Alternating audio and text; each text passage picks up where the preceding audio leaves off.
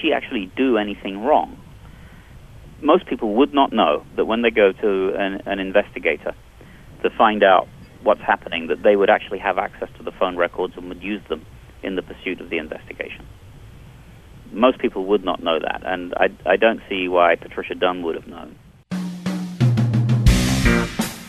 Martin Reynolds is a vice president with research firm Gartner Inc. Martin covers emerging technologies and has been watching Hewlett Packard closely since the initial hiring of Carly Fiorina through the present boardroom pretexting scandal. This is Catherine Girardeau with PodTech News on Monday, September 11th. HP has said that private investigators it hired obtained the personal phone records of board members and nine reporters. The company said the investigation was an attempt to discover the source of leaks to the press of proprietary company information dating back to 2005. California's Attorney General Bill Lockyer said last week that his office is investigating the company's use of pretexting, the practice of getting a company to turn over consumer records by pretending to be the consumer in question. Today, the U.S. Attorney's Office for the Northern California District followed suit, filing a request for similar information. HP's board is meeting today in an ongoing internal investigation into who knew what and when. At the center of the controversy is HP Chair Patricia Dunn, who ordered the investigation into the leaks. I asked Martin Reynolds how he sees Patricia Dunn's role in the scandal. The goal was to stop leaking of board material to the press.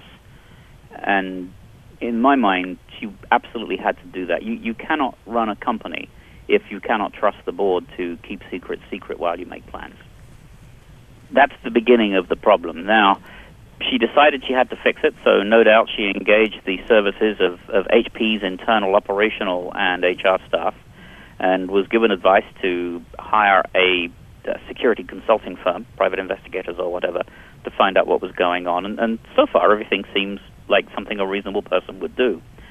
And what you probably didn't know, as most people don't know, is that when you go to these firms, one of the investigative tools, because remember they're not a particularly tightly controlled uh, industry, one of the tools is to go and get people's phone records. And they have a number of ways to do this. The one that's come to the forefront here is pretexting, where they're pretending to be you, but equally they, they could have contacts inside the phone office or have other mechanisms that allow them access to phone records, as we saw earlier in the year. And so the problem is this was a trap, and once it was sprung, it was too late because then she no doubt received the report on her desk that identified how the leaks had been getting out, identified the staffer by name, and identified the methodology, which obviously isn't acceptable really in any climate, particularly when you look at the fact that it had members of the press involved. Journalists were being targeted in this investigation which obviously raises question about the freedom of the press if if companies can go find out how journalists got the information they weren't supposed to have.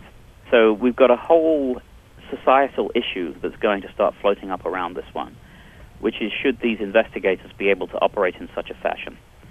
And I draw parallels with the cell phone issues of about 10 years ago. If you may recall, there were some politicians who'd been trapped on their cell phones by people recording off the air with scanners which prompted lo- legislation to outlaw those scanners in the U.S.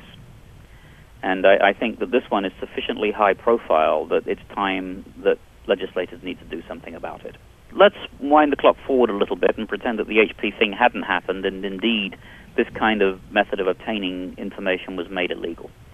Then you can figure that the request would have gone out for the investigation firms to go and gather the information. But my suspicion is they would have found alternative, perhaps a little more expensive, mechanisms to uncover who'd been doing the leaking. I, I don't think that phone records would have been the only way to expose this. There have to be other ways to find out. And then you'd have basically seen the same report with different evidence that would not have been as controversial. Uh, would we have seen the resignations and such like that followed? Well, that's actually another aspect of the story because most certainly the board could have closed ranks and taken the necessary actions to sort this issue out without going so public. But the fact that they've gone public suggests to me that there is a split in the board. That there's some disagreement ab- about how the board should direct HP moving forwards. And that this is simply a catalyst that's brought that to a public head. Do you anticipate Patricia Dunn will probably be asked to resign? Seems like she's kind of really taking much of the heat. Well, it's an interesting question because she did she actually do anything wrong? Most people would not know that when they go to an, an investigator to find out what's happening, that they would actually have access to the phone records and would use them in the pursuit of the investigation. Most people would not know that, and I, I don't see why Patricia Dunn would have known. So the action she took was not necessarily one that, that should. Uh, we can argue about whether it should be punished or not, but she certainly didn't do it knowingly. You mentioned, you know, a split in the ranks at HP's board. Um, you've been watching HP for a long time through the tenure of Carly Fiorina.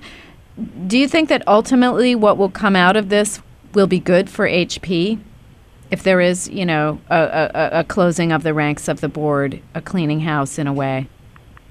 I, I don't see it being bad for HP. I, I mean, the, the, the the good news about HP right now is that their business is going well. With Mark Hurd, they have a leader who's been able to turn the company to profit and growth. So it's looking pretty strong. He's not the chairman of the board, which was something we had before. Had, were Mark Hurd chairman of the board as well as operating HP, I think this would be a really big issue because there's no doubt that this is going to be distracting. There's going to be a lot of lot of legal work to do over the next few months to sort this thing out. But because Mark Hurd is, is engaged in the board, but is not the chairman of the board, he, he the company is is substantially insulated from what's going on at the board level. It's a testament to the way HP is working right now. Certainly, we wouldn't have been able to make such a statement two years ago. This would have had a dramatic effect on the company. It would have rippled down through the organization as people wondered what was happening to the leadership. Martin, do you think that this scandal will or will not tarnish HP's reputation? I mean, obviously, temporarily, HP's reputation is currently being tarnished as we speak, but on a broader industry level, do you think this is going to affect their bottom line? How do you think uh, the market's going to view this scandal?